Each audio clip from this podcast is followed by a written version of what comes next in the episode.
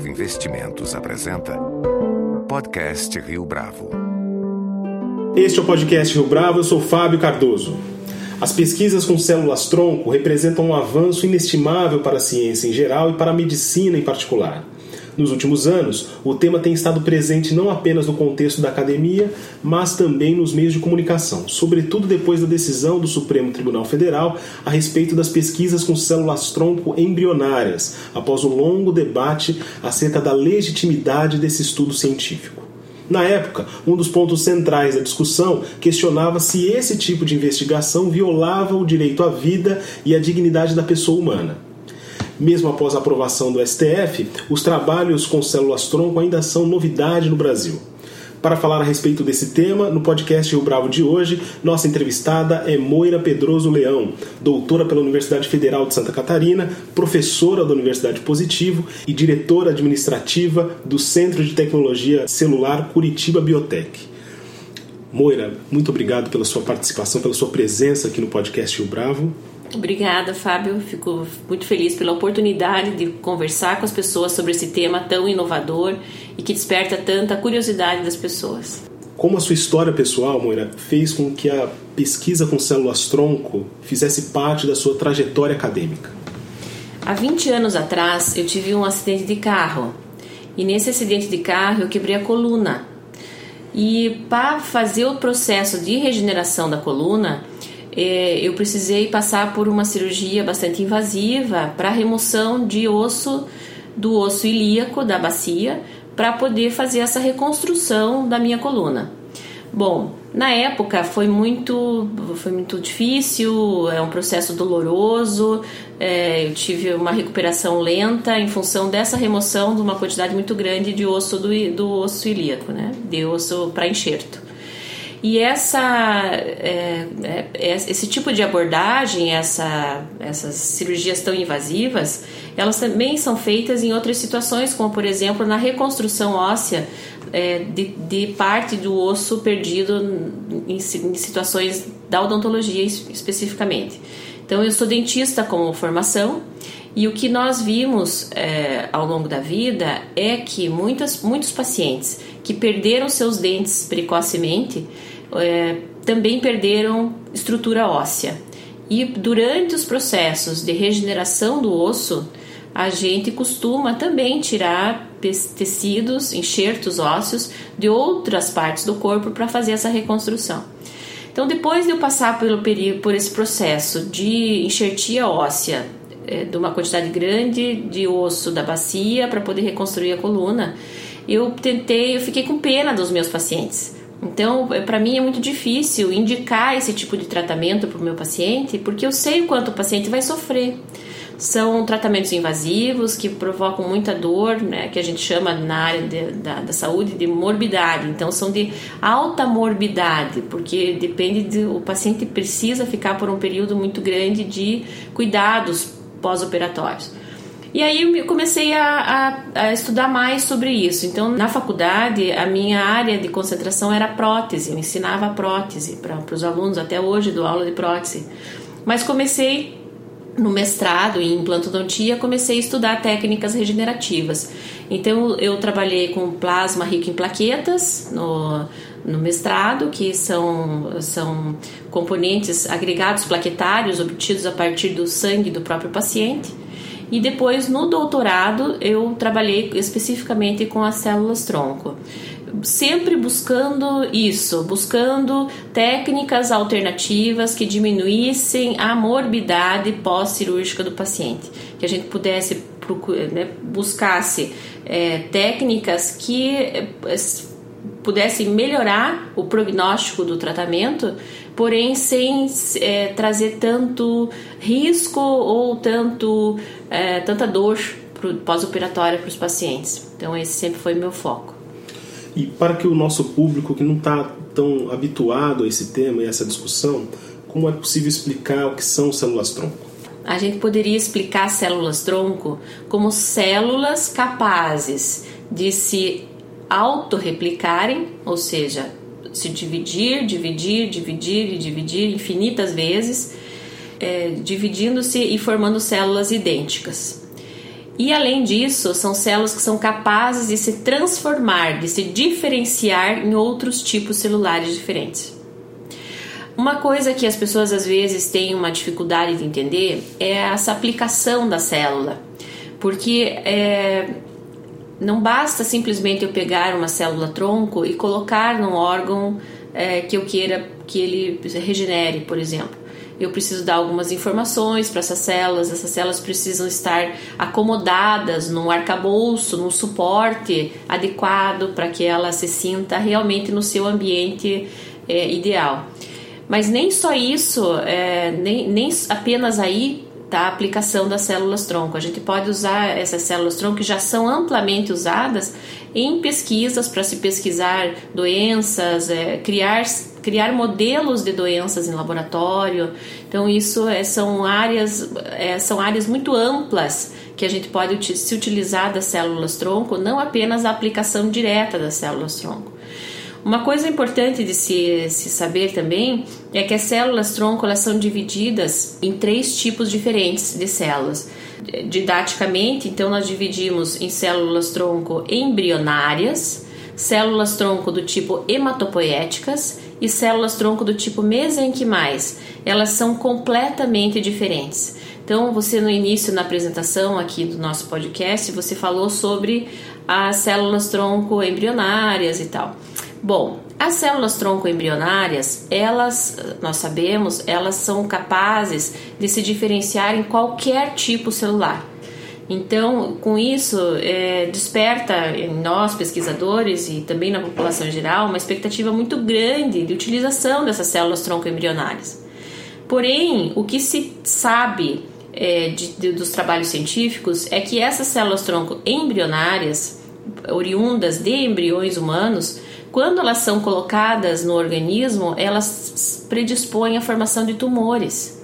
Então, dificilmente a gente vai utilizar essas células para uma aplicação direta no ser humano. Em compensação, eu, é, é uma, uma boa aplicação dessas células é justamente para estudos in vitro, estudos em laboratório. Então, por exemplo, agora a gente está com essa epidemia do Zika vírus, que é um horror. As pessoas não têm dimensão do, do, do, do que é esse vírus para a formação de uma população. Então, o Zika vírus demoraria demoraria-se anos estudando Zika vírus se fosse é, estudado apenas no ser humano, nas pessoas. Então, o laboratório de, de embriologia, de, de, células embrionárias do Rio de Janeiro, eles, a partir de células embrionárias, eles conseguiram fazer é, microcérebros e, esse, e nesses microcérebros é que se estuda a ação do Zika vírus e, e é possível então é, encontrar uma forma de combater o vírus. Então, isso de uma forma muito mais barata e mais rápida e bastante ética, porque eu não vou usar uma população humana para estudar uma doença que eu não conheço ainda. Então, isso é, é um divisor de águas e isso é uma tecnologia brasileira para resolver problemas dos brasileiros. Então, é, nesse ponto, a liberação do, do uso de células embrionárias para a pesquisa é uma coisa, um ponto muito positivo, porque a gente não depende de tecnologia externa e, é, e essas células elas são captadas a partir de embriões que seriam usados para descarte que estão em clínicas de fertilização e, e seriam é, usadas mesmo para descarte. É, outro ponto importante de, de salientar é que é, não só células embrionárias oriundas de embriões podem ser usadas é, para esse tipo de pesquisa.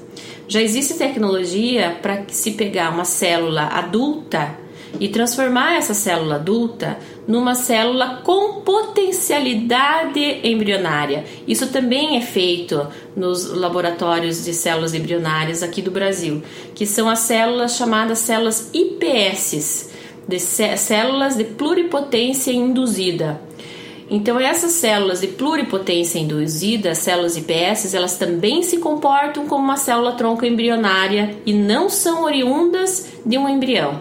Elas são oriundas de células é, somáticas, células adultas, que são reprogramadas para poder obter essa potencialidade. Da mesma forma eu consigo transformar uma célula de pluripotência induzida em qualquer célula do corpo e a partir daí é possível se estudar é, a, a, a, aquela célula diferenciada. Né?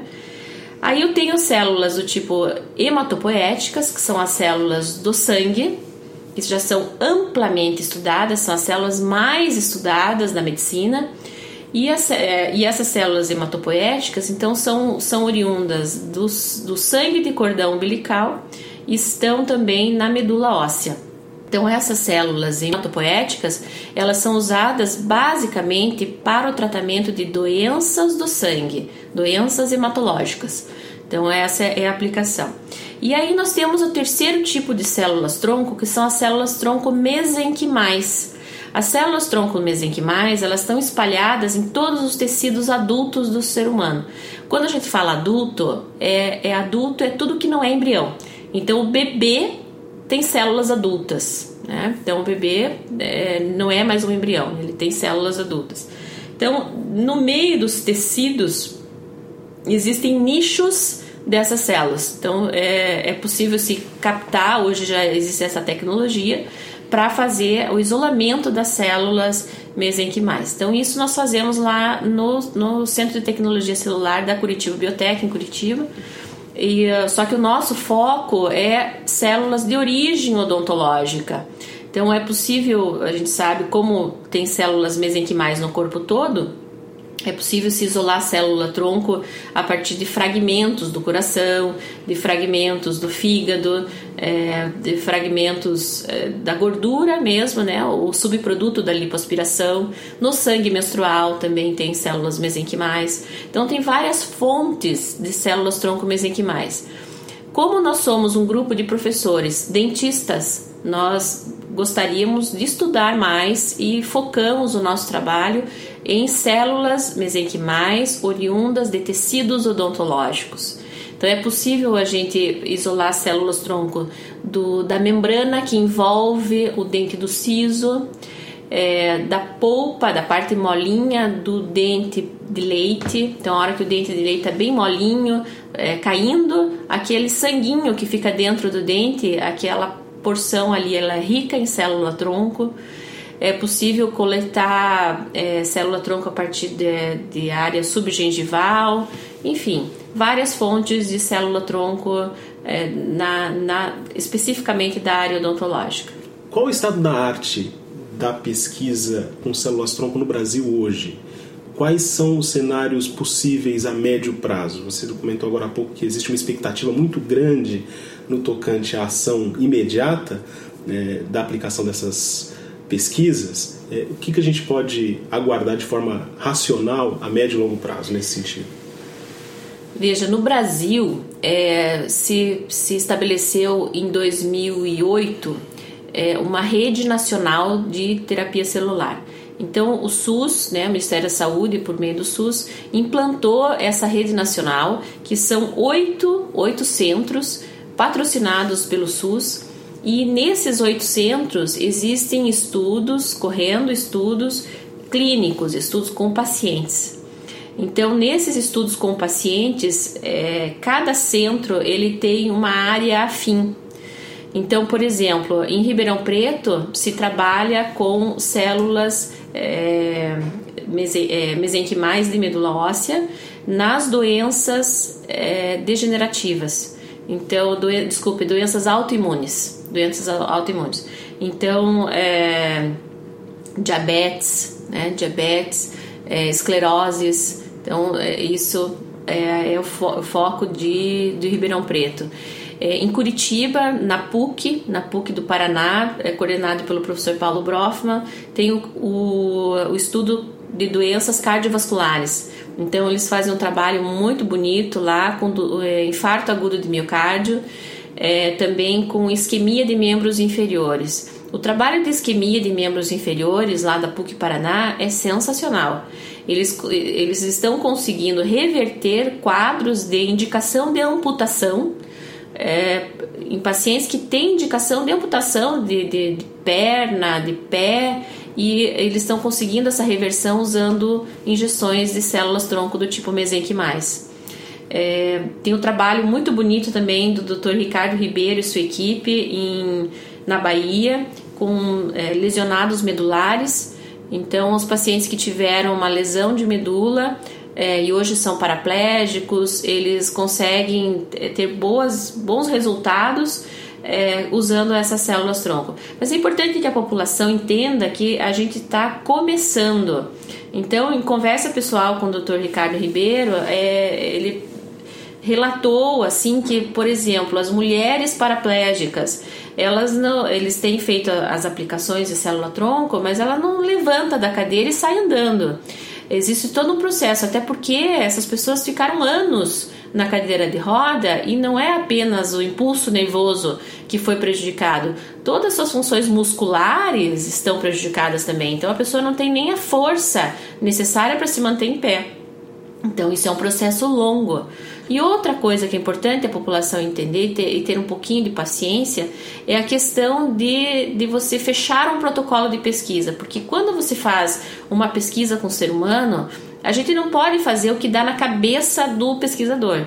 É necessário escrever um projeto, esse projeto é submetido a um comitê de ética e a CONEP, que é o órgão máximo da ética de pesquisa em ser humano no Brasil, e esse comitê de ética e a CONEP, eles vão orientar o pesquisador no sentido de é, ressaltar e indicar possíveis falhas nesse protocolo de pesquisa para que para evitar de que algum paciente seja é, lesado. Então, entre, a, os, os, entre os detalhes que são observados, é que cada paciente que é submetido a um tratamento com ele, de célula-tronco, ele é acompanhado. E em qualquer situação de efeitos adversos ou alguma intercorrência grave, como a morte de um paciente, o estudo tem que ser interrompido e é, é necessário é, a comunicação com a, com a CONEP. Então, por isso, é feito uma cirurgia é, de cada vez. Então, se eu coloco 20 pacientes no meu projeto de pesquisa clínica, eu não posso operar esses pacientes todos no mesmo dia. Eu tenho que operar o primeiro paciente, aguardar para ver como se desenvolve isso e depois operar o segundo e assim por diante. Então, claro que um trabalho, um estudo clínico dessa natureza, ele vai demorar, porque a gente precisa preservar também o paciente. Em termos internacionais, qual é o papel que o Brasil tem desempenhado com as pesquisas com células-tronco? É, o que a gente tem certeza hoje é que no Brasil nós temos excelentes pesquisadores com altíssimo nível. Altíssimo nível. Então, todos esses centros que eu, eu citei, cito também o próprio é, do Rio de Janeiro, né? É, é, Instituto de Biofísica, com a doutora Rosé, a Rosália, Otero, eles também desenvolvem um trabalho muito bonito lá com é, isquemia cerebral, né, AVC, também com resultados sensacionais. Então, é, o Brasil hoje não deixa nada a desejar nos melhores centros do, do mundo. O problema sempre é a, a falta de recursos para a continuidade das pesquisas. Então, os pesquisadores brasileiros estão sempre, literalmente, com o coração na mão, porque você fica é, sempre naquela expectativa de, de uma hora para outra é, se cortar o financiamento. Então, o que nós vemos, o que, o que eu percebo dentro dos, dos centros do governo, é, dos, dos, dos, centros públicos, é que boa parte das pessoas que trabalham nesses centros são bolsistas. Então, não existe um quadro de pesquisadores efetivos é, o quadro de pesquisadores, o efetivo, é muito pequeno. A maioria dos pesquisadores que estão lá na bancada trabalhando são bolsistas. E essas bolsas, elas são muito instáveis. Muda-se o governo e muda-se a política e corta-se. Então essa instabilidade, eu, isso eu acho péssimo, péssimo para a pesquisa brasileira. Né? E nós, como estamos numa uma escola é, privada, a gente já, já não conta com esse dinheiro público e por isso nós montamos uma estrutura de modo que a nossa empresa ela possa se autofinanciar sem depender dessa instabilidade do recurso público. E quais são as estratégias para obter esse recurso na iniciativa privada ou com uma empresa como é o caso da da Curitiba Biotech. Da Curitiba Biotech. Então a Curitiba Biotech, ela passou, claro, também foi ajudada pelo dinheiro público através de editais públicos. Então, nós, a Curitiba Biotech submeteu os, aos editais públicos e conseguiu obter recursos em dois editais. Primeiro edital foi um edital da FINEP chamado é, é, Prime, Projeto Prime, Primeira Empresa Inovadora. Então, logo que nós criamos a Curitiba Biotech, apareceu essa oportunidade de participar desse edital e nós recebemos então um recurso público para organizar a empresa para fazer um plano de negócios, porque nós somos professores e somos pesquisadores. E, e pesquisador e professor é um péssimo vendedor. É, nós não entendemos, nós não entendemos de administração. É, é, a gente é muito apaixonado pelo que faz, mas é, esquece que alguém tem que pagar a conta.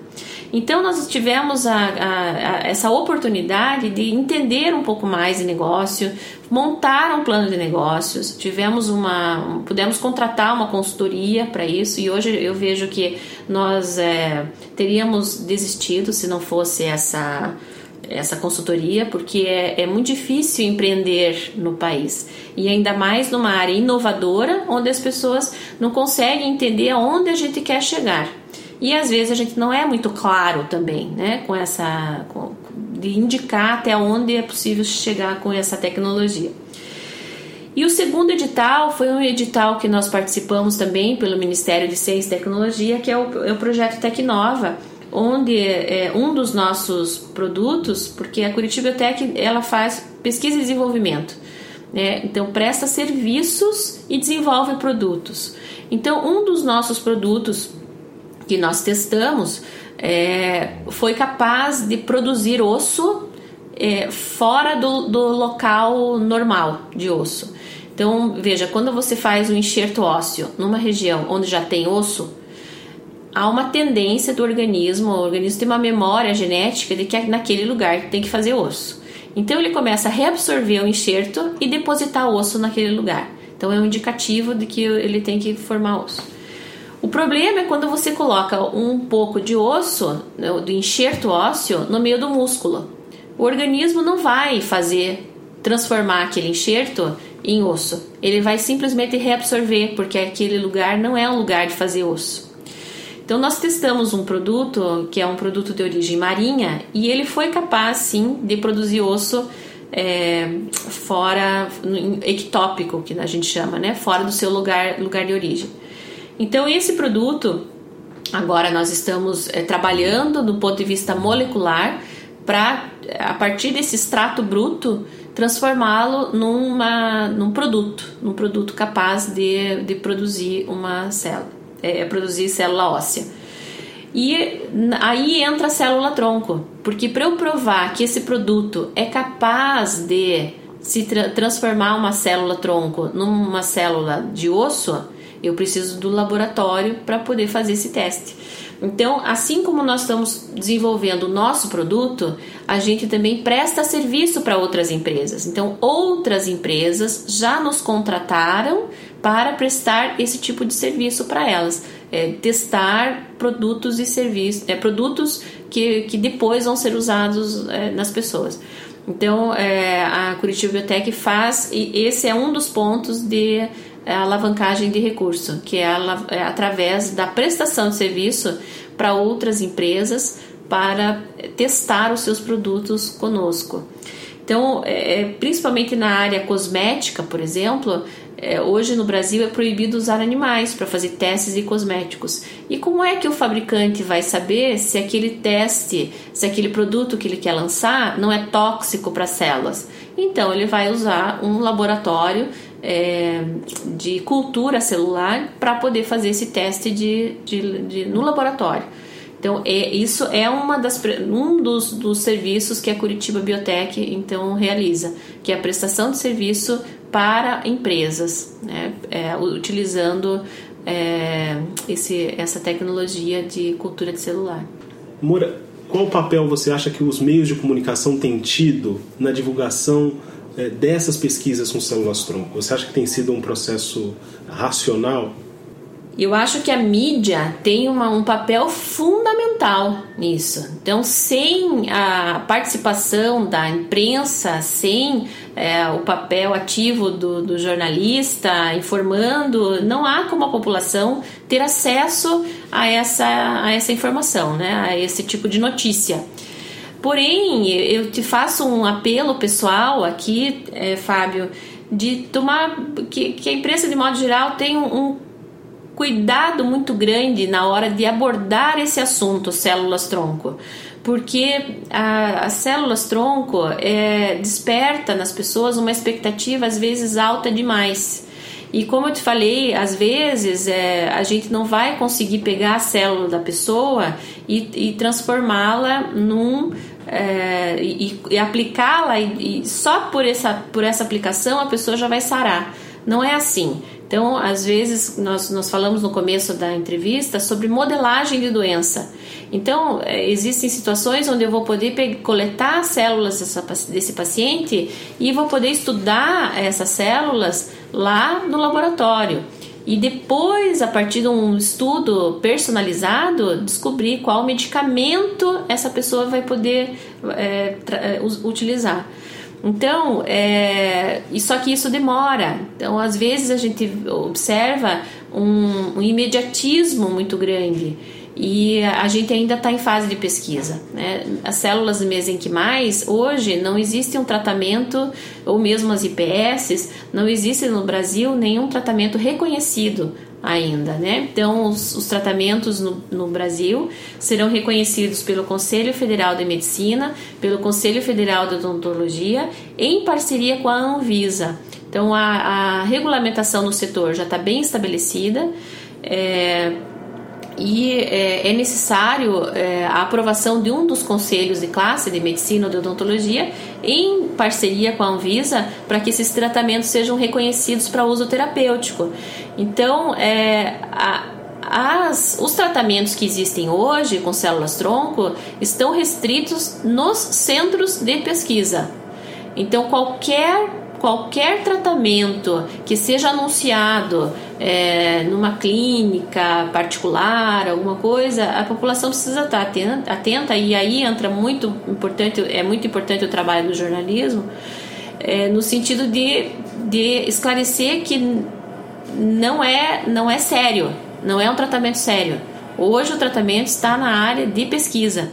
Então, fazer um tratamento hoje no Brasil, ah, eu tenho aqui na minha clínica um tratamento com célula-tronco, isso é ilegal.